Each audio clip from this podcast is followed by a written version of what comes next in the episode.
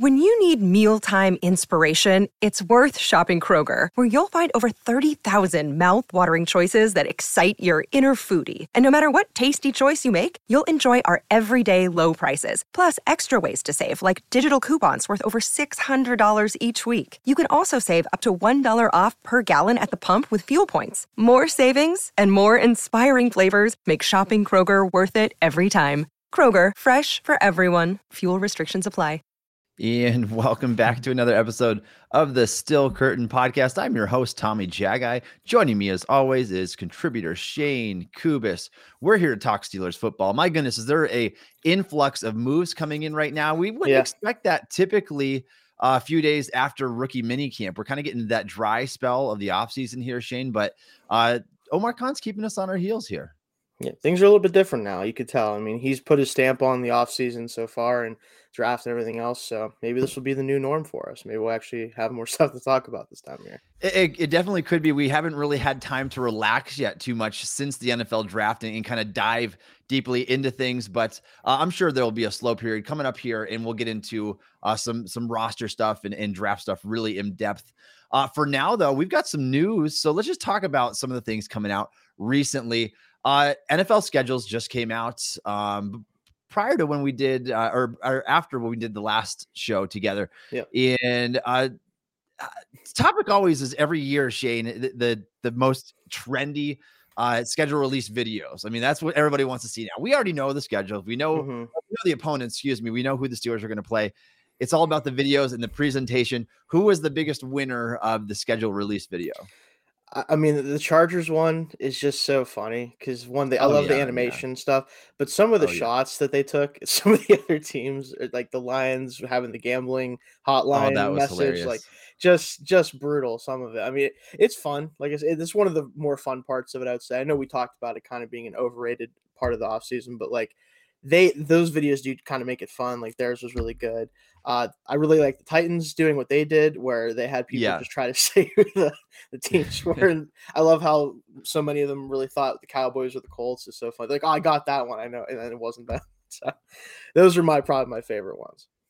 Yeah, I, I did like the uh the spin that the Titans took this year, doing like that TikToky style yeah, video yeah. and asking just people that don't know anything about football to, no to label these teams. So uh, I'm I'm a huge fan of the Chargers, just like last year. I mean, I I don't care at all that it was anime and very similar to last yeah. year's. It's just the production quality is awesome. They do a good job. Yeah, they uh, job. they they definitely did. Uh, Le'Veon Bell versus Vontaze Burfict here. Let's talk about this for a second because. who, who knew that this long after the fact that we'd still be talking about the feud that these two had. Obviously, we go back years. I can't remember exactly which year that was where Vontaze had the, the tackle kind of pulled Bell backwards towards ACL out for the season. Uh, that beef has still kind of continued until now. And so Le'Veon went on a podcast uh, and said something about uh, subtly. He didn't he didn't mention Burfict by name, but getting in the we ring, kinda, kind of a boxing know. match yeah, with him. Know uh, Burfict shine back and it's like, let's do this on the golf course event. Let's make it a charity event. So, what do you make of this whole thing? Uh, I mean, I'm sure that Le'Veon's not the only person who would love to get Burfict in a ring with them, right? From the NFL, Burfict has definitely made definitely some enemies not. throughout his NFL career. And, you know, obviously, I'm not a fan of his personally, of course, for a lot of reasons. Yeah. Um, we've definitely kind of gotten back at him enough times. That I think at this point, courtesy of Juju, of course, a few years back. But in general, th- this whole thing of like the celebrity boxing thing and everything like that, I just find annoying. But also, like it's it's bygones at this point. Like at this point, it shouldn't yeah. be something we have to talk about. You know, Le'Veon, I'm sure is still upset about, it, and understandably so. Like, I'm not going to act, act like he shouldn't be upset, but this just feels like something that I would have rather not had to talk about. Obviously, uh, but I think Burfict does have the right idea. Um, if he is trying to rehabilitate his image a little bit by not being the, mm. the guy that's aggressive, I think I'd love to see that as much as like I'd rather them not have to fight each other. I'd rather them do something for charity that's actually beneficial or something like that. So that, that was think my happen, next question but, for you, Shayne. Is it would yeah. you rather watch them golf or would you rather watch them box each other? I mean, boxing would be more fun to watch, but I'd rather them not have like I don't want to see any more of the animosity aspect. I think I'd rather them exactly. kind of settle it and do charity. Like that would be really cool. Yeah, yeah. It's it it's cool. water under the bridge at this point. I really think that Vontaze had really the perfect exp- response to to Bell. He took so, the high road for sure. Uh, he, he, definitely he, he definitely job. did take the high road. Didn't do it often in no, the NFL. Like, no, like always like to get that last to, shot in there. trying to get away but, uh, from that. I think. Yeah, yeah, maybe he's turning a, a new a new leaf here. So bit, yeah. uh, let's talk real quick about Kwon Alexander. Came in, visited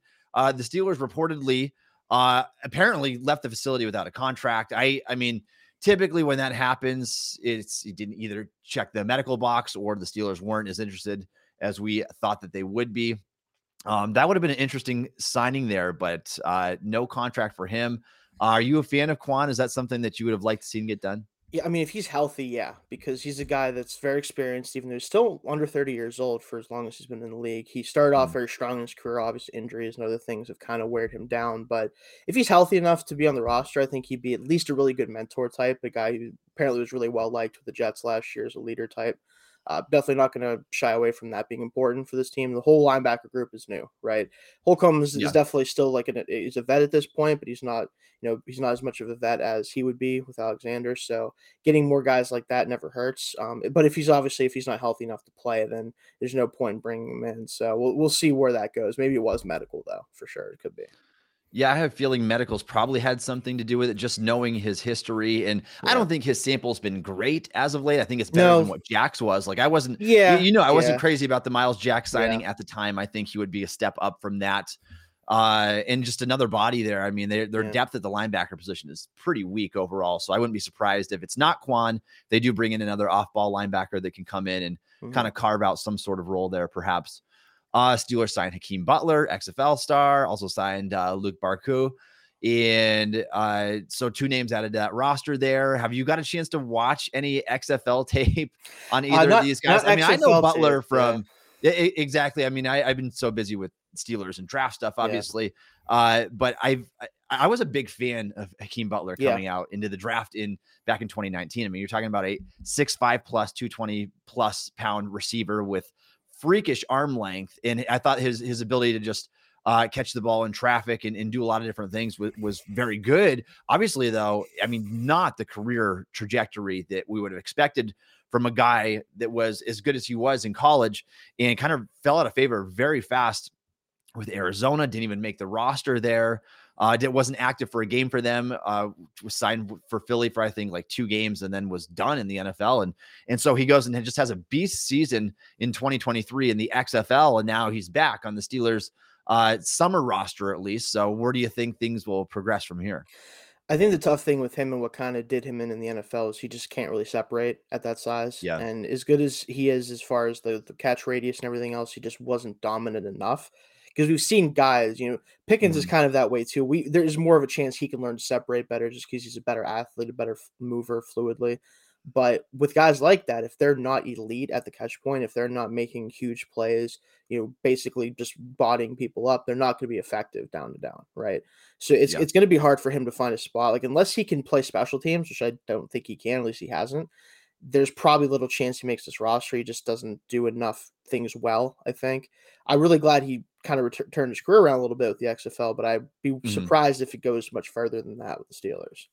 Yeah, I think people we got to pump the brakes a little bit. I know people get yeah. excited this time of year where it's it's the next new thing. If they watch the XFL and they they watch this guy dominate because he did have a really good season. He had he did 51 great, receptions, yeah. 599 yards, eight touchdowns in the XFL uh, just this past year in, in 10 games. And so he was very productive, one of the most productive players in that league. And in the film, uh, I from what I hear is good. I haven't got to watch uh, go back and watch any of his, his XFL film. But- Support for this podcast and the following message come from Corient. Corient provides wealth management services centered around you. They focus on exceeding your expectations and simplifying your life. Corient has been helping high achievers just like you enjoy their lives more fully, preserve their wealth, and provide for the people, causes, and communities they care about. As one of the largest integrated fee only registered investment advisors in the U.S., Corient has deeply experienced teams in 23 strategic locations. Corient has extensive knowledge spanning the full spectrum of planning,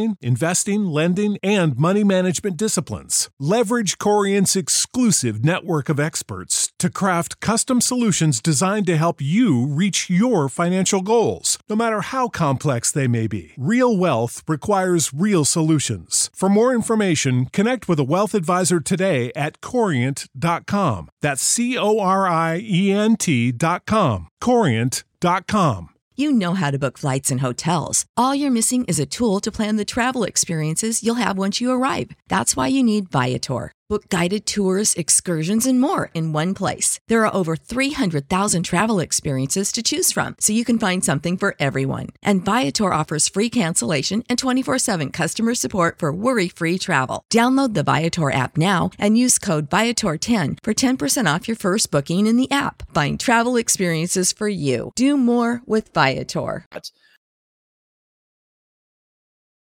When we have to look at it in terms of what it is right now, this is a really crowded wide receiver room. It's not loaded with like top end talent, but it's crowded in terms of the players that you didn't have last year. You you went out and traded for Allen Robinson. You're getting Calvin Austin back from IR. You're getting Anthony Miller back from IR if he even makes the team. And so he's already, uh, I would say that Hakeem Butler is already like the second guy outside of the roster bubble. And so he's got to do a lot just yeah. to boost himself up into that conversation. So he's going to need a great summer. And I, I agree with you. I think it's going to have to come on special teams because the Steelers aren't going to they're, they aren't going to keep this guy around if he doesn't have any ability there because that would mean he would have to be like a top three receiver, top four at the worst. Yeah. You're not playing special teams. I went and checked his snap counts from the, his his time in the NFL, and it was obviously barely played. So he only has like 29 special team snaps. He's at a big disadvantage because Miles Boykin has like 600 plus. Uh, Gunnar Olszewski has like 584. And so you're talking about guys that have a lot of special teams usage. And, and ironically, both of those guys, Olszewski uh, and Boykin, both came into the NFL in 2019. Yeah. And so if they have this much of a leg up, they've been in the league, they've been on NFL rosters, and they've been core special teams contributors it's going to be really hard to beat those guys out. And I think that that's the part that people need to understand. Yeah, there's just too many roles already filled on this team at receiver right now. It's just he's going to mm-hmm. have to break into like he's going to have to be somebody that they can confidently put on the field to actually be a receiving threat.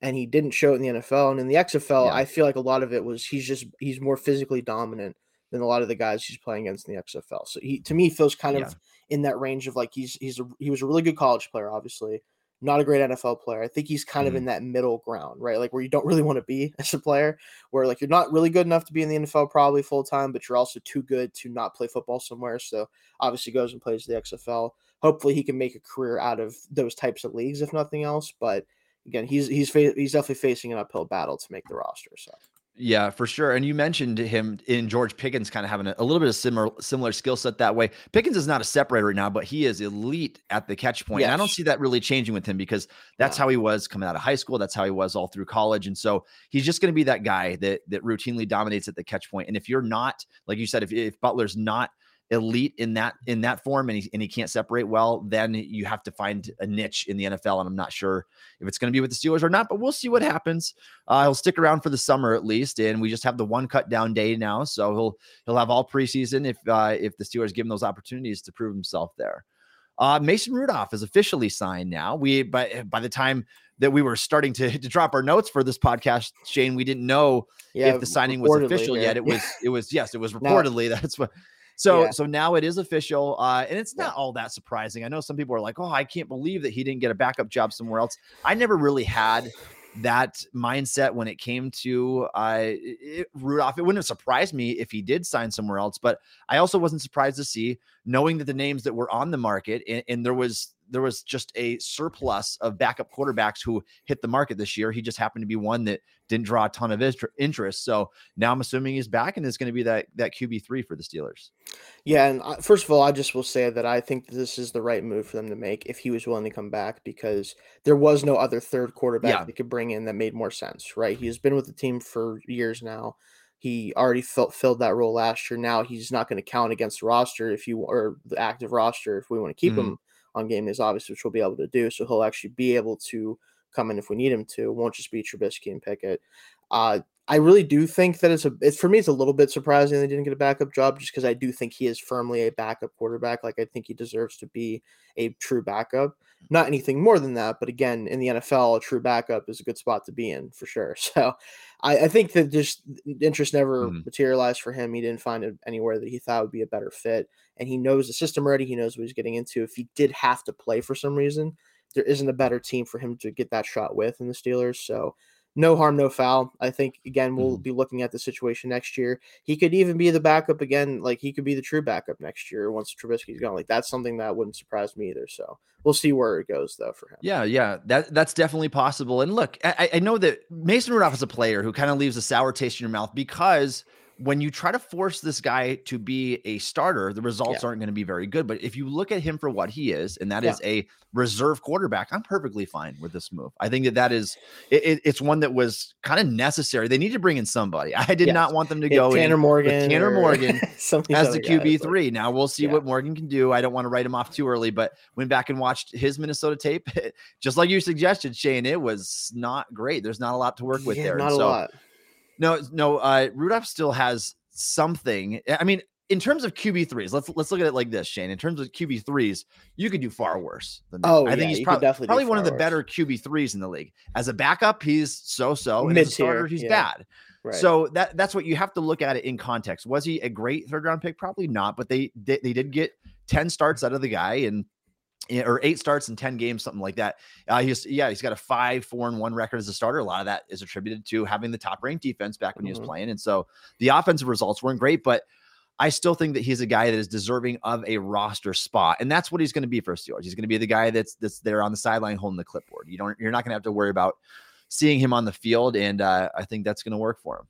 Yeah. Uh, if you've got a question for us, make sure you drop it in here. We'll make sure to answer them. And I do see one uh, yeah. that we have on the chat right now. Uh, where is Austin? I'm, and this is uh, Calvin Austin in terms of his rehab right now. From everything that I've heard, uh, everything's on track. He should be yeah. good to go. Um, I mean that that injury happened very early last year uh, in training camp. He got that surgery yeah. taken care of. Obviously, uh, early in the season. And so I would have to imagine that everything, as far as we know, we haven't heard any reports of any setbacks or anything at this point in time. Would love to see him back on the field. Uh, it was a guy that I was high on. Obviously, I, I temper my expectations a little bit because when you're talking about a sub five eight receiver, your role is going to be limited somehow. But the explosion, yeah. the speed, the big playability, it was all so good there at Memphis that I really want to see what this guy can do in the preseason and see if he can uh, kind of carve out a role for the Steelers, even with Allen Robinson in the mix now. Yeah. Um, we're going to talk about Ahkello Witherspoon now because just this morning, uh, Witherspoon got released by the Pittsburgh Steelers. Shayne, was this a move that was surprising to you? I knew that, I mean, the cornerback room was pretty overcrowded in terms of guys who offered the same thing. So I wasn't shocked by it. But uh, what do you make of the decision to release Witherspoon and how do you kind of see this affecting the team? So it's not so much surprising that he was cut because I I think I even said that I would expect him to be when we did our roster predictions last week. But the timing of it was a little surprising just because I thought they might let it go into camp and kind of let the corner room sort mm-hmm. itself out through camp and practices and preseason. But I think they looked at last year, the injuries, the inconsistency when he did play, and they just like the other guys that could potentially make the roster more. And instead of you know yeah. letting them sit there and waiting for cut week and throwing him out there then they probably figured hey let's just get rid of him now. He has a chance to go to another team you know battle in camp. And it does thin things out a little bit. It makes it a little bit more clear kind of the roles for some of the guys. And it does open up the possibility even more so of a guy like Corey Trice who you know we both of us like a lot. If he's healthy he could very easily make this roster you know even more so now than before. Yeah, I mean, I think Shayne, it did come down to you had so many guys on the roster that really had the same physical makeup right. and play that same role. Like they, this was a corner, team that yeah. was yeah, they're all the boundary corners. They used to be a team full of slot corners where the Steelers yeah. always had the yeah, the sub sure. six foot guys with the shortish yeah. arms, but were a little bit more quick twitch. Now you get the big, long, physical outside cornerbacks that can play pe- press coverage. Um, and I feel like it Witherspoon just kind of became the odd man out, especially and what didn't surprise me at all, Shayne, after Pittsburgh decided to double up on the cornerback position in the NFL draft. And you looked at a guy like Witherspoon and Levi Wallace. Did you really need both of those guys on the roster? Obviously, Wallace has been much healthier and he's coming off a four pick season. So it did not surprise me one bit that he's the guy that they kept around. And I don't think there was really much of a chance that they were going to cut him. It's about uh, uh, one of the best abilities is availability, and he has it, and, and Witherspoon doesn't. And I think a lot of it came down to that. Uh, and looking at the guys with the same makeup there, so it does make me wonder: Are the Steelers set the way they are right now? I mean, you got Patrick Peterson, uh, you got Joey Porter Jr. Obviously, Corey Trice was in the seventh round pick in the draft as well. Chandon Sullivan, uh, James Pierre. what else in Wallace and what else do you do now uh, if you're the Steelers. Like, I don't feel comfortable about the slot corner position. Do you think that they're going to go out and, and sign somebody else? And if they were to do that, Shayne, then what does it mean for the bottom of the roster guys? The the Corey Trice. I don't think people realize that as much as I love Corey Trice, I had him list my a, second uh, a two three grade on him coming out because I thought the film was that good. As much as I like him, a lot of your opportunity is going to be tied to your draft status. So it, it won't mean anything for the Steelers to cut a seventh round pick and put him on the practice squad. It's it's not my preference, but uh, we can't act like Trice is a lock that way either. So if the Steelers go out and sign a slot guy, are they going to cut Trice? Are they going to cut Sullivan and say, hey, we got a better slot for you, even though you're the only true slot corner on the team? Or are you going to cut James Pierre, who is who's well versed in special teams? I think it's very tough because they also brought in Barcoo. We mentioned him earlier. I think yeah. they like him a lot. And I think it's another reason why they cut Witherspoon. I think they want to give him a shot to prove himself after a really mm-hmm. strong season in the XFL. He'll get more reps that way. It, as far as adding a slot corner, I would like them to just because of the fact right now, like you said, the competition there is just very weak. You know, Sullivan is probably first in line just based on snaps uh, from last year, the ability to play the slot. But I just, again, you look at what he did last year, and you know maybe things will be different here, but it's hard to really think so. He just wasn't mm-hmm. good, right? Just wasn't good straight up. And to me, like I already, I floated the idea of does Tre Norwood get a chance in slot a little bit because I think that's probably his best position on the field when he's on defense. Yeah, is that a possibility? Do they try one of the more boundary guys at the slot? Um, it, it's really hard to say because a lot of those guys they don't really move the fluidity in space that you want for a slot corner to handle two way goes, to handle all the different things that you'll have to handle there. Not that really Sullivan does either, I guess, but it's going to be really interesting to see where the slot snaps line up in camp, especially early on, especially if they don't add somebody. But considering where it's at, I wouldn't it wouldn't shock me if they did bring someone in either through free agency mm. again or look at the trade market, see if there's somebody who's kind of just fallen out of favor. That would still be a better option for them. It's it's tough. It really is right now. Yeah, I would have to assume that something else is coming, Shayne, because I just I, again I look at the makeup of the cornerback room and it's like there's Chandon Sullivan, and then there's a whole bunch of the long boundary cornerbacks. Yeah. And if we're projecting Patrick Peterson inside in the, the latter part of his career, the final couple of years of his career, we're, we're talking about a guy that had eight snaps there and over a thousand snaps on the yeah. outside. It's still a projection. And so, yeah. but even if we do that, Shayne, even if we say that it'll be Peterson and maybe Norwood will get on the field there, and then Sullivan is your slot guy. If, if an injury occurs, I mean, what do you do? And that do you really want to just say we got to get a guy off the streets that can come play the slot now? So I think they need to cover their bases perhaps a little bit better. Uh, I like the cornerbacks that they have on the roster. Uh, outside, I'm not crazy about Sullivan potentially starting at that position. And so I think that that's one of the weakest things that they have left.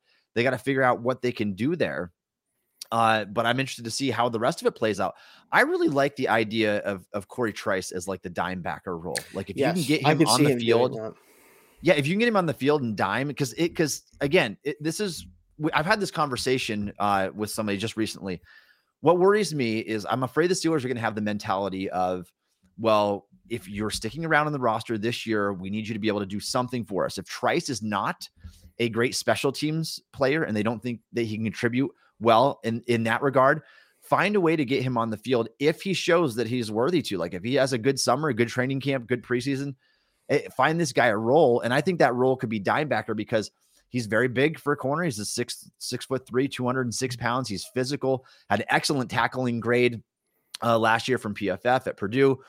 Um, I think that's a role that, that can suit him well. And, and obviously, I mean, his testing wise, he certainly checks the box there. He might might not be the most fluid corner, but I mean, his his agility testing was like in the 95th percentile. So True. he's a guy that could stick with with people probably in that role. Um, I, I want to see some way that he can get on the field potentially to kind of secure that roster spot to keep that rookie contract. Like I'm I'm not a big fan of like the cut and stash mentality where it's like, oh, this guy's a seventh round pick, so let's do that. Um, but it doesn't mean that the Steelers won't do it. So uh, yeah, it's just the the makeup of the the cornerback position is is very interesting right now. Yeah, and I think Trice, like you mentioned, I think one of the things you could ask him to do right now is he could probably man up with tight ends with his size and his athletic ability. That's something you could ask him to do. I think he can come downhill, like you said, tackle people. So if you want to play him as not necessarily the slot, but have him come kind of from that part of the field on blitzes, even do some of that stuff you know, take guys out in the flat and yeah. just level them. Like I think he can do all those things if he's healthy. Now, obviously, if you if you bring him in that role, you have to worry a little bit more about injury possibly because he's going to be more physical and be more in, in the action that way. But mm-hmm. a lot of his injuries have been more like soft tissue stuff, like not like getting hit or anything, more so just that, yeah. which can't really do much about that other than hopefully not have it happen again, honestly. Yeah. Uh, but yeah, I think he he should have a role in my opinion. Like if he's healthy, that's the only thing that's really a question for me. If he gets on the field and actually is healthy enough to show what he can do, I think Tomlin's going to like him a lot. I think the other defensive coaches will like him a lot. Yeah, Shayne, I think the talent is going to win out, assuming yes. that that Trice shows that he's healthy throughout the summer, and they don't have to do a, a Calvin Austin thing where you stash him on IR for his rookie season and, and basically right. redshirt him. If he's healthy, I think the talent will win out. He'll just show that he's a good football player that this team should not cut and probably won't at that point. Um, and I, and I think that he's a guy that could contribute in, in some facet. And so I like him in the dime backer role. I, I'm very interested to see what the plan for him is uh, when we see him in camp this year because yeah. like we said we just we just don't know i mean when when the steelers are in dime who are their two inside corners who are the two guys covering the slot i mean i would have to assume right now chandon sullivan is one does patrick peterson come inside and that way you can have porter and levi wallace yeah on the on the boundary does porter just is porter basically a reserve player for now like i can't really Sometimes, see that happening yeah for, it's hard to say it's going to be a lot of matchup based right now. Like if you look at the roster as it is, yeah, a lot of this stuff is matchup based, which yeah, you can do, but like having a set idea of like who you want on the field 90% of the time is a great thing to have. And right now you don't have that in the yeah. slot position. You just don't like you're not you shouldn't be comfortable at least with the slot position. Agreed. And I, I think what a perfect scenario in my mind, at least, Shayne, would look like is Peterson performs well like he did last year, but is able to make the adjustment from a more zone heavy team to a more man heavy team. Porter starts on the outside opposite of him. And then Trice eventually leapfrogs Levi Wallace. Like I know that is it, it's kind of wishful thinking for a seventh round pick in year one. Levi Wallace, though, to me, he's a guy who is very, very maxed out. I mean, this yes. this guy, he's smart. He he has decent ball skills, but the guy is very limited in terms of what he can do athletically. When you have four six speed, you just you're not going to be twitchy or quick or fast enough to stick with these NFL receivers. And we've seen him get beat down the field. And I think that yeah. he's he's very maxed out at being a very average level starting cornerback. And so that's a guy I would love to see the talent of Trice eventually win that out and say, look, at you're you're you you proved to be good. Well, we want to get you on the field. And so yeah, uh, that that's the best case scenario, I think. Yeah, Wallace is just max, like you said, maxed out's a good word for it. He just he lives on the edge as a as a corner a lot because he's just good enough at everything to kind of make it work. But there's yeah. sometimes where that edge he he falls off the edge basically. Like you see, yeah. you look at you look at some plays last year. It's like he was kind of there in position. He just didn't have the juice to finish the player. Didn't have the juice to stay with somebody, and it's gonna bite us in the butt a couple times if we don't find somebody out there that can kind of replace that role. So. Yeah, absolutely. And you can keep chiming in with questions for us if you have yes, any. Uh, Ken's got another one, and he says that save eight million by cutting Mitch Trubisky. I don't know if point, the Steelers no, are, are for so. that. I mean, uh, definitely yeah. based off of uh, the, the way the front office was talking and Omar yeah. Khan. They want Trubisky to be part of the plan moving forward. Whether we agree with that amount of money or not, that's a different question. I would like yeah. to see a much smaller cap number there. Uh, but it looks like that's what's gonna that's what they're gonna be going yeah. to season with, unless they're good with tacking on avoidable year contract or or doing something, something else like with that, that deal. Yeah. I mean, if they were willing to do it, it should have been during the free agency period, so they had more money to spend. You would think like, so. That's what it would be.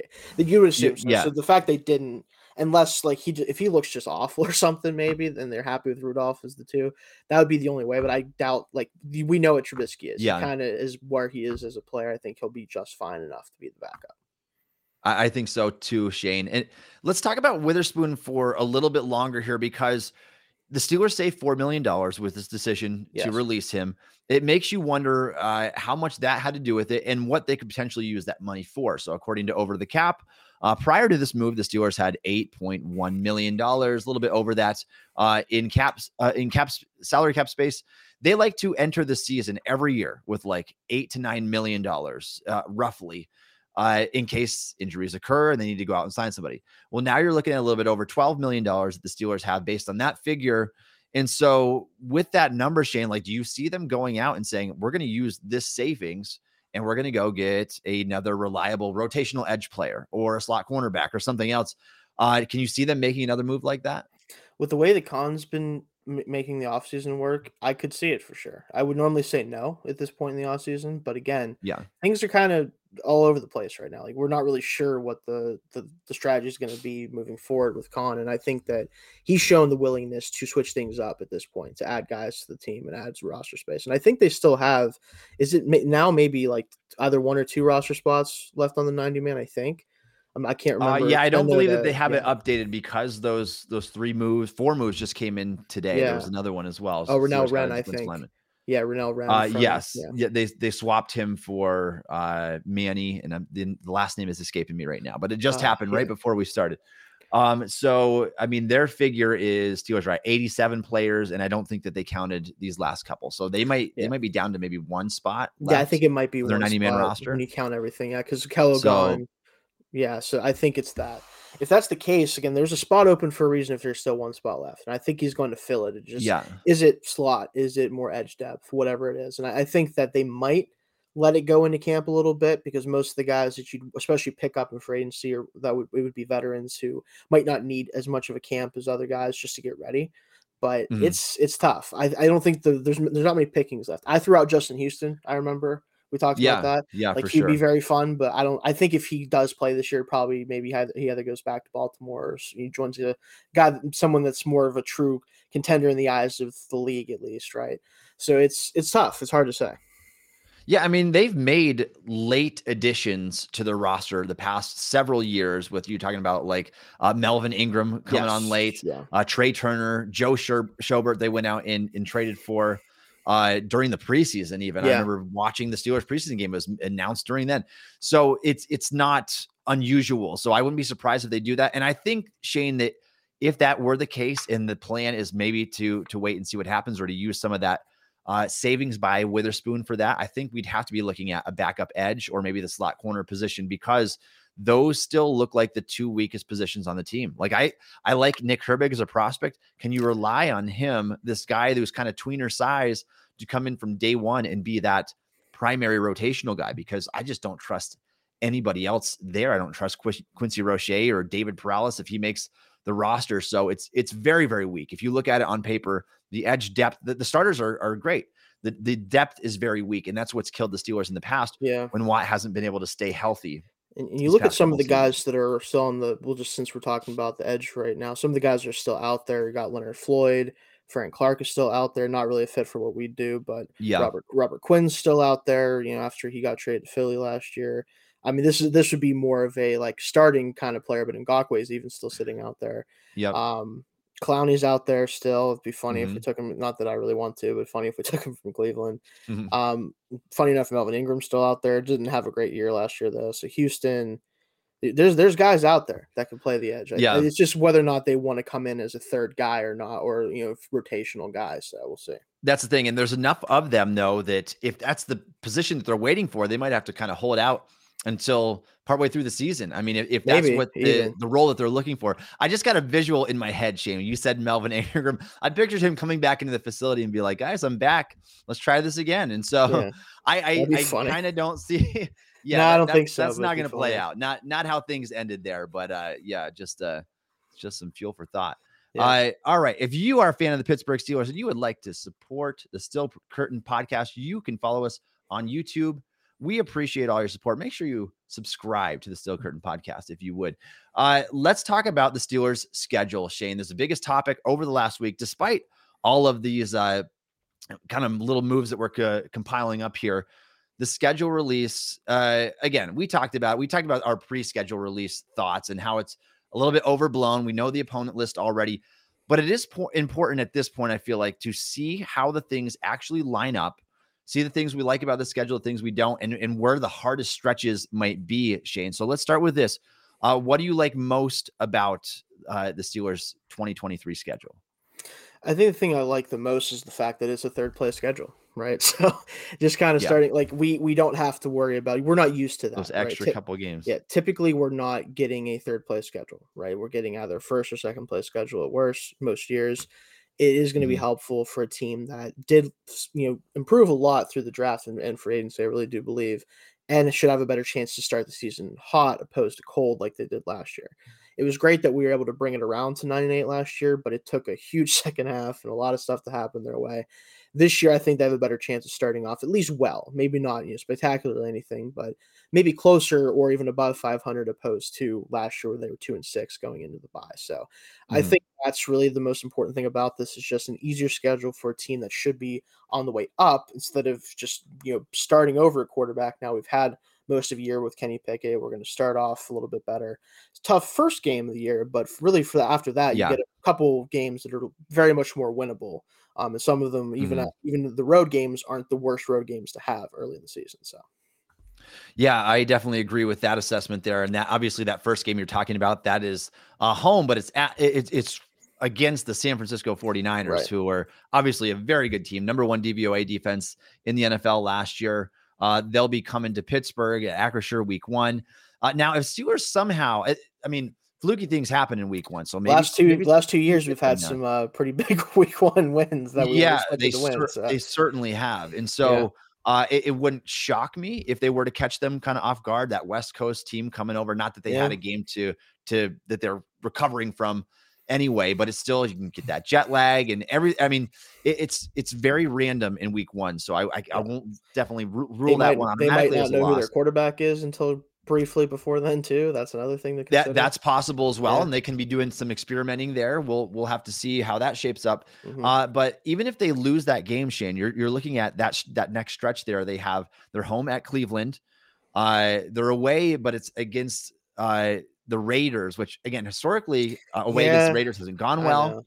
But this yeah. Raiders team is not very talented yeah, either. They're so, in a weird. They're in a weird spot. Yeah, they, they are. And then you have a game against Houston. You're home against Baltimore. Bye week, and then you get the Rams. Even though you're you're out on the West Coast for that, that's definitely a very doable stretch. Like it, it wouldn't surprise me if the Steelers, if the Steelers were able to get like four or five wins very early in the season. Uh, so I agree with you. That that's the thing that I like about the schedule is eh, as opposed to last year where you had that brutal slate, like you're playing Buffalo and and I mean Miami, they were able to, to play that game w- without uh Tua, right? It was Tua. Tua, Tua played in that one. Yeah, Tua was Tua there one. for that game. Yeah, they were there. Yeah, they were okay. he just was not very good overall in that game. He threw that's, a couple picks. Uh, that's right. And, yeah.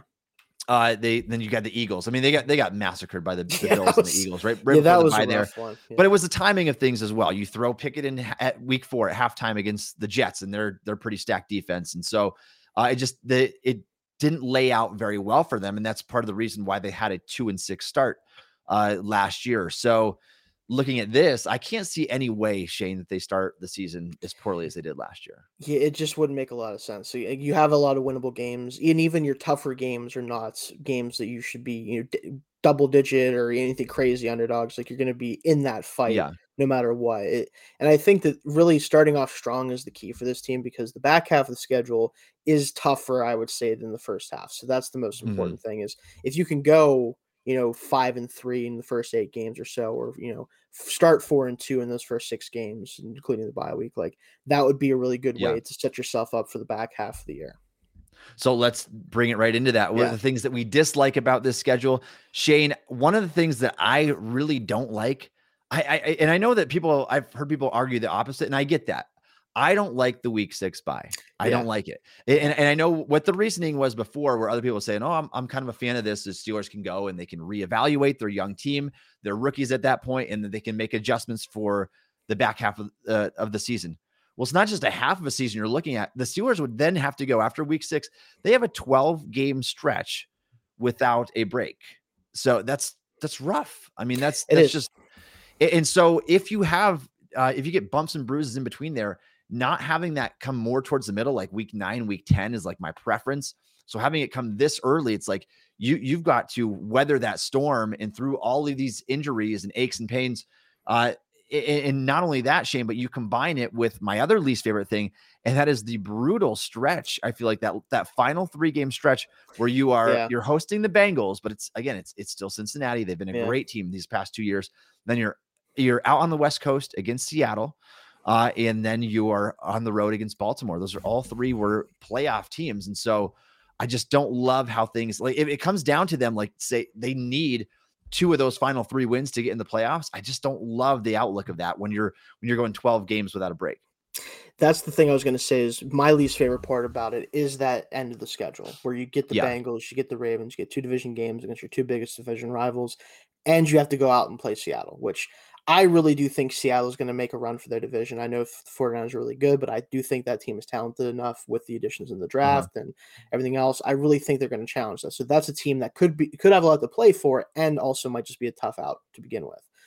Realistically, we need to have nine wins going into those last three games, I think, if we want to make the playoffs. Yeah. If we don't have at least nine wins, because we I think we can take one of those three. I don't know which one it would be. Yeah, and I think it's going to take 10. Yeah, I do think it's going to take 10 exactly. I think if you get to 10 wins in the AFC, it's it's going to be a bloodbath like it was last year for the most part. Like mm-hmm. I think you can get in at 10 wins. But if you don't have 9 by that point, you're asking this team to either beat the Bengals at home, which is again totally doable, but it's not an easy one to do at all, or beat Seattle at Seattle or beat the Ravens at at the Ravens. Like it's just it's a tough mm-hmm. way to end the season. I do think it's doable like I said. It's just I would feel much better at that point if we get to week 14 or week uh, 16 actually would be and we yeah. don't have to beat two of those three teams. Like I'd really and, and, that's what's a little bit worrisome, Shayne, is if they have an early season collapse. Yes. Can they make up for it? Like last year, it's gonna be hard. It was the opposite where their yeah. their second half schedule is very easy. And so they were able to fight back and, and have that seven and two record after the bye. I don't think you can expect a seven and two record from this team no. down that down the final stretch because it's going to get rough. And and it the opponent list that they have overall isn't the hardest. I mean, they you, you play the the AFC South, and that's I mean you you might be able to go three and one there, and so it's. Uh, there's definitely winnable games. They just you can't afford to have the sluggish start because you also have a very tough slate late, and I think that's uh, what makes it so challenging this year. Yeah, I think honestly, I'm looking at the schedule more and more. I think that November 19th game at the Browns, if they're not six and yeah. three or better at that point, it's going to be hard to make the playoffs. I really think that that's the number. If you can get to if you get to six wins before that game, I think that they're going to be able to make it in with 10 wins. I think they can get four the rest of the stretch. But yeah. any more than that's going to be asking a lot. It's just tough because this team, even though it's more talented than last year and they're a better football team overall, the defense should be better, especially if it's healthy it's it's just hard. Like this team is probably yeah. still not going to be a, a, high scoring team. Realistically, it's just not. I think we'll be a better offensive football team, but how much more is still yet to be seen. And the defense can't carry you through that stretch. It just can't. Like you're going to have to need to get a couple big games out of the offense in that stretch. And I think you can get a few. It's just asking for five or six of them is just probably too much yeah. for this team. So for sure. And you hope that they can take care of business against the teams that they're supposed to beat. Like down that yes. stretch, you talked about that that week 11 being that mark right there. They play the Bengals twice after that point.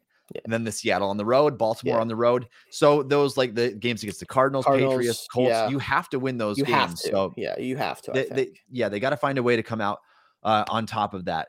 Um, toughest games. We kind of talked about that a little bit here, Shayne, but which other ones not necessarily that outside of that last uh, uh, stretch of three games there i mean obviously week one right? Yeah week one is tough just even being at home just the 49ers is a really good team. I look at a team like even though it is at home which will be helpful the steelers haven't had a lot of success. Granted this is a different iteration of them but the jaguars have given them problems over the past couple years whenever they're a good team and like healthy. Jaguars even at home might be tough because that's yeah. i do think they're the oh, best oh, yeah. team in that division i really do um, so it's it's going to be that's not going to be a gimme for sure. I don't think not with Trevor Lawrence in year three, not with a lot of mm-hmm. weapons on that team. Adding Calvin Ridley if he's healthy, like that's not going to be a gimme at all. So that's what I'm looking at too, because that's a big game. Because if we win that game, that helps us get to that six win mark I talked about. Even going out to the Rams, like I know the Rams were really bad last year, but I think they're going to at least be more palatable as a team this year. Like I think they're going to be a decent team. Going out to the yeah. West Coast is never easy. If Stafford's healthy by that point, still, which that's never guarantee anymore with him. But if he's playing well and that offense is doing well, that that might not be really gimme either, especially out on the road. So, yeah, I would look to that Jacksonville game as well because. Yeah. My goodness, the, the Jaguars were one of the hottest teams down the stretch in the NFL yeah. last year. You look at their last 10 games, they were excellent. That that offense is on the rise. Uh, and I'm not sure if that eh, that's a team that the Steelers are going to match up well against with how high powered their their passing offense is getting now. And Trevor Lawrence, if he takes that another step forward, um, it's all it was already good down the stretch.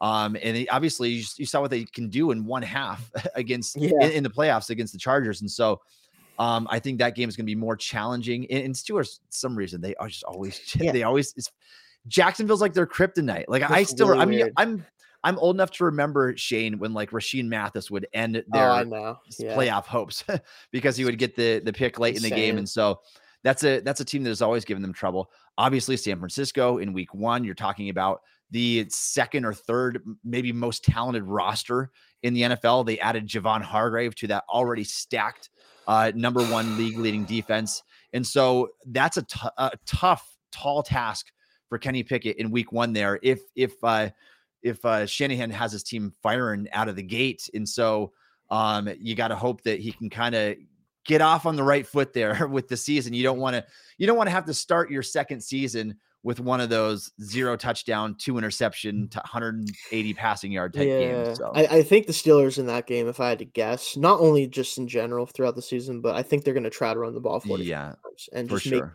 just lean on that defensive line and try to make them tired by the 4th mm-hmm. quarter. And because I really think the strategy against the Niners is you have to one be able to wear down their front so you can pass the ball when you need to. But the offense for the for the Niners, it's so just scripted. Basically, that's kind of how I view them. Is like they kind of know what they're going to do and what they want to do, and if it works, it works. If it doesn't, it doesn't. But if they can keep that game close going in the fourth quarter and they can run the ball a lot, that's when you can then ask Pickett to make some plays for you because that defensive line should be a little bit worn down by that time. Yep, I agree. I, I think that's going to have to be the the mentality there. So we'll see if they're able to execute that. Obviously, that's not going to be played until September 10th. Uh, but I also think Shayne, just honestly, the biggest thing I think that Steelers just have to take care of their own division. You cannot go worse than three and three. You can't. Yeah, you have to split. You have to at least split. If you so, don't, it's not going to work. It just won't. I, and so I'm hoping, like in, in my mind, I did my my schedule predictions. So we're going to give our predictions here, our record predictions. Um, I am really optimistic uh, that the Steelers can maybe sweep the Browns, even though I think that uh, I think that Watson can certainly take another step up after uh, more time with his team again. And so uh, you almost need it. You almost need it, Shayne, because if the Steelers get swept by the Bengals, which again is likely to do it, people say, well, I, I, the Steelers were able to split with the Bengals last year. Yes, yes they were. But the Steelers played them in week one where things were fluky. Yes. It required four interceptions. It required a, a Minkah Fitzpatrick blocked. Yes. so it, it required yeah. all of these outrageous things to happen and there was even a, was there a defensive touchdown in that game? Did, did I think Minkah? Yeah, close. yeah. I don't uh, remember. Well, no, Minkah didn't score on that one. No, I don't think so. I forget okay. if there was a defensive touchdown. They set them up in good field position. Yeah, now I know several times. times. So it took so many fluky things for the Steelers to win that game in overtime that I don't think that we can count that as a win again. I think it's just yeah. Burrow is just going to pick teams apart. That's just what he does. I think he might be the the best pure pocket passing quarterback uh, in the NFL. And so that's that one's always going to be tough as long as he's there, and it's going to be a long time. So it, Joe Burrow's in contract talk works right now. Uh, so I, I, think that you have to go three and three or better in the division if you want a realistic shot at making the playoffs. Yeah, that's kind of where I'm at too. And and for me, I think that the most likely thing is they split down the middle with all three. I really think that's yeah. most because I, I think this Browns team, as much as I don't really want to say it, it's probably the strongest roster they've had since they've returned overall they've they've solved mm-hmm. a lot of their deficiencies with free agency. They brought in defensive linemen to help with that because that was a big issue. They bring Za'Darius Smith over, who when he's healthy is very very good number two edge rusher opposite Myles Garrett, better than what they got from Clowney last year. They're set up well. It comes down to just can Watson be at least you know 85 90% of what he was in Houston because if he can do that yeah he'll be good enough to make that team go I think really well it's still a tough ask, but I think they at least split with them. I think they can beat the Bengals at home. I do. I think that that's a game that Cincinnati just doesn't do well coming into coming into the Steelers. Like they just don't. They don't. They don't do well doing that. I think that they're going to lose at least one of the games against us. The Ravens are the one that I'm curious about because we know Lamar's not played well against us, but this offense they're going to be having is much mm different than anything they've run oh, yeah. before. It's it's much more in a position to actually be able to use the passing game more effectively and not just throw to Mark Andrews 15 times like they tend to do. I think that they're set up better to have him look better in general against us. But I still think we'll at least obviously win one of those games, probably the home game, but either one with the way these teams play each other. Yeah, and Pittsburgh was fortunate to escape Lamar Jackson last year, and yeah. so it probably won't be that fortunate again this year. And he's got some new toys to work with yes, with Zay Flowers does. and Odell Beckham, so uh, that offense could look very different this year as well. Um, but yeah, it's uh, it, there's definitely some some difficult games mixed in there. I think the the the overall opponent list is pretty manageable overall. Yes. You just again, you're talking about your division being this tight. You're in an AFC North with three good quarterbacks that you're going up against in solid uh, rosters all around. You just can't afford to drop those divisional games because it's going to come down to that. I mean, it, every year it seems like it comes down to the wire with the Steelers. And I kind of expecting the same again this year, Shayne. So let's get into our record predictions before we close out the show. Um, I did my game by game uh, prediction after seeing the schedule, but I had a, an idea in mind since the opponent list came out, and it's like I, am really thinking of a number. And. Shayne, we'll start with you. What is your early record prediction for the Steelers in 2023? I think this is a 10 win team. I think they get to 10 and 7. I think that that's very reasonable for them to do. I could see them winning a game more than that, maybe. I could also see them hovering around 500 again, like they have the past couple years. But I think 10 is the number that I've fallen and go, that's feels the most likely because it doesn't require a lot of things to happen that aren't kind of expected to happen based on the record. And it leaves room for like, you know, something unexpected happens, but maybe you do beat you know, a Bengals on the road randomly, or you do this or that, and you still get to that 10 win mark. I think that's the most likely outcome. They're a better football team this year, right? And an easier schedule theoretically. Yeah. I'll give them that extra win. And I don't want to give them too much credit just because we haven't seen what this team is going to look like yet. But I think the pieces are there to at least get firmly into the playoff discussion, opposed to the weird scenario in 2021 and then last year, you know, just missing out. I think they can mm-hmm. firmly put themselves into, you know, at least a seventh seed situation. Yeah, I I don't have an issue with that at all, Shayne. And so the numbers that were in my head since the since the very beginning was I think this team's going to be 9 and 8 or 10 and 7. Kind of went back and forth between the two. There's no question at all that they are more talented on paper this year than they were last year. I mean, I don't yes. think anybody's going to refute Absolutely. that. Uh, they had they they they crushed it in the draft at least on paper. They had a, a, free agent overhaul. Really, you you grab players like I, Isaac Seumalo. They revamped their linebacker position. Uh, Patrick Peterson, Cameron Sutton, call it a wash if you want. Maybe they got a little bit worse there, but then you've got Joey Porter at the position. So I just feel like you go position by position. This is a just a stronger roster. We do need to see how all these players are going to mesh. We need to see how much time that's going to take and how this is going to go. But the like I said before, the AFC is just so crowded, and so is the AFC North that 10 wins might not guarantee you a, a, a wild card spot this year. Um, but I have them, Shayne. When I when I went game by game and actually made my prediction, I ultimately settled on nine and eight for the Steelers, and it, it was mostly because I did have I did ha- have them having a bit of a collapse uh, very late in the season during that Which, that difficult yeah. stretch there. Uh, I had them losing both games against the Bengals, not splitting like they did last year, and then combining that to lose uh, the last two games on the road. You go into the West Coast against Seattle and on the road against Baltimore. I really, really hope that's not the case. Uh, but it's it's I can definitely see how something like that could play out. And so I think that uh, nine and eight is pretty realistic prediction. Obviously, that would be a little bit disappointing, knowing that the roster is better on paper if they finished with the same record that they did previously. Um, you'd like to see them a game or two better. It's just the problem is what we have to understand as fans is the Steelers aren't the only team that's getting better as well. your yeah. your opponents are getting better oftentimes too, and so I think that's been the case for a team like the Bengals, even who was already a really strong top four or five team in the league. And so when that team gets stronger, then it's going to just be more challenging. And so, uh, path to the playoffs, Shayne. We're just talking about that really quick here not coming from a division title, right? I can't imagine. I, I've so my whole thought process, and this kind of goes into my my prediction for the wins that they'll get ten and seven, is if they get a best case scenario out of their rookie class, I think they could win eleven games even or more. If they okay, get a yeah. kind of worst case scenario, I still think Tom will get this team to nine and eight because it's what he does. I'm just going to assume that's the floor because it yeah. has been for a long time. But I think that 10 is that middle ground, right? Where like the rookies play well overall, they, they get a lot of out of the guys that they're expecting a lot out of, but maybe some of the other guys don't perform that well, or some other free agent signings don't boost the team too much, and you can get to that 10 wins, hopefully. I don't think a division title, again, th- this division is very tough because all four of these teams could make the case that they should be a playoff team, right? especially you know you're looking yeah. at the Bengals, Ravens were just there. They're historically there. We're historically there. And again, the Browns roster, just from a roster talent standpoint, is like I really think it's the best they've been since they came back to Cleveland. I do think so. Because mm-hmm. of that, things could get weird. Like if the Bengals have a rough go yeah. of it against the Ravens, and maybe the Browns beat them, and we can still win. Like it could. I could see them still being a really good team. Obviously, just the record might not reflecting as good as they could be. I'm not expecting that, but that's possible. The Ravens could surprise with the new offense and just bulldoze teams that are just not as good as them and get to 12, 13 wins.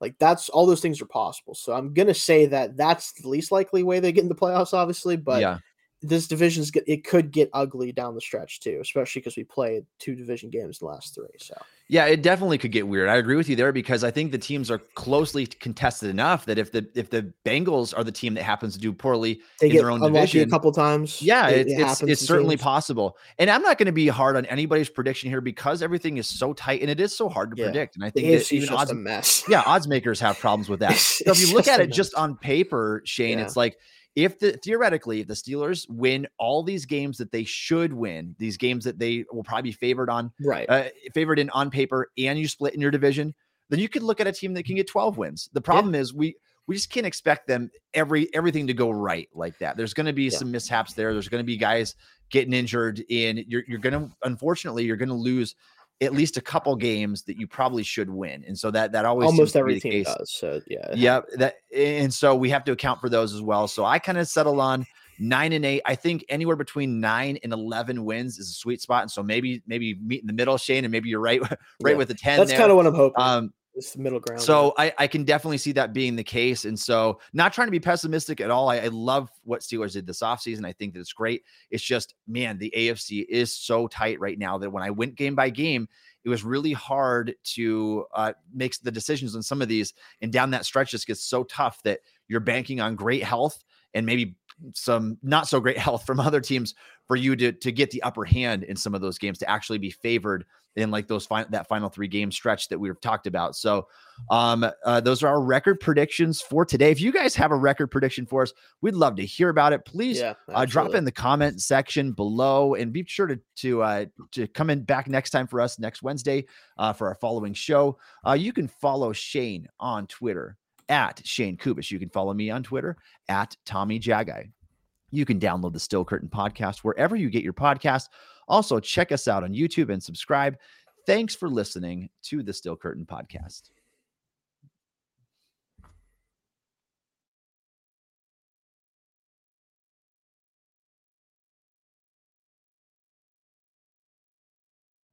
You know how to book flights and hotels. All you're missing is a tool to plan the travel experiences you'll have once you arrive. That's why you need Viator. Book guided tours, activities, excursions, and more in one place to make your trip truly unforgettable. Viator has over 300,000 travel experiences to choose from. Everything from simple tours to extreme adventures and all the niche, interesting stuff in between. So you can plan something that everyone you're traveling with will enjoy. Real traveler reviews give the inside scoop from people who've already been on the experiences you're considering. So you can plan with confidence. Free cancellation helps you plan for the unexpected. And 24 7 customer support means you can travel worry free. Download the Viator app now and use code Viator10 for 10% off your first booking in the app. Find travel experiences for you. Do more with Viator.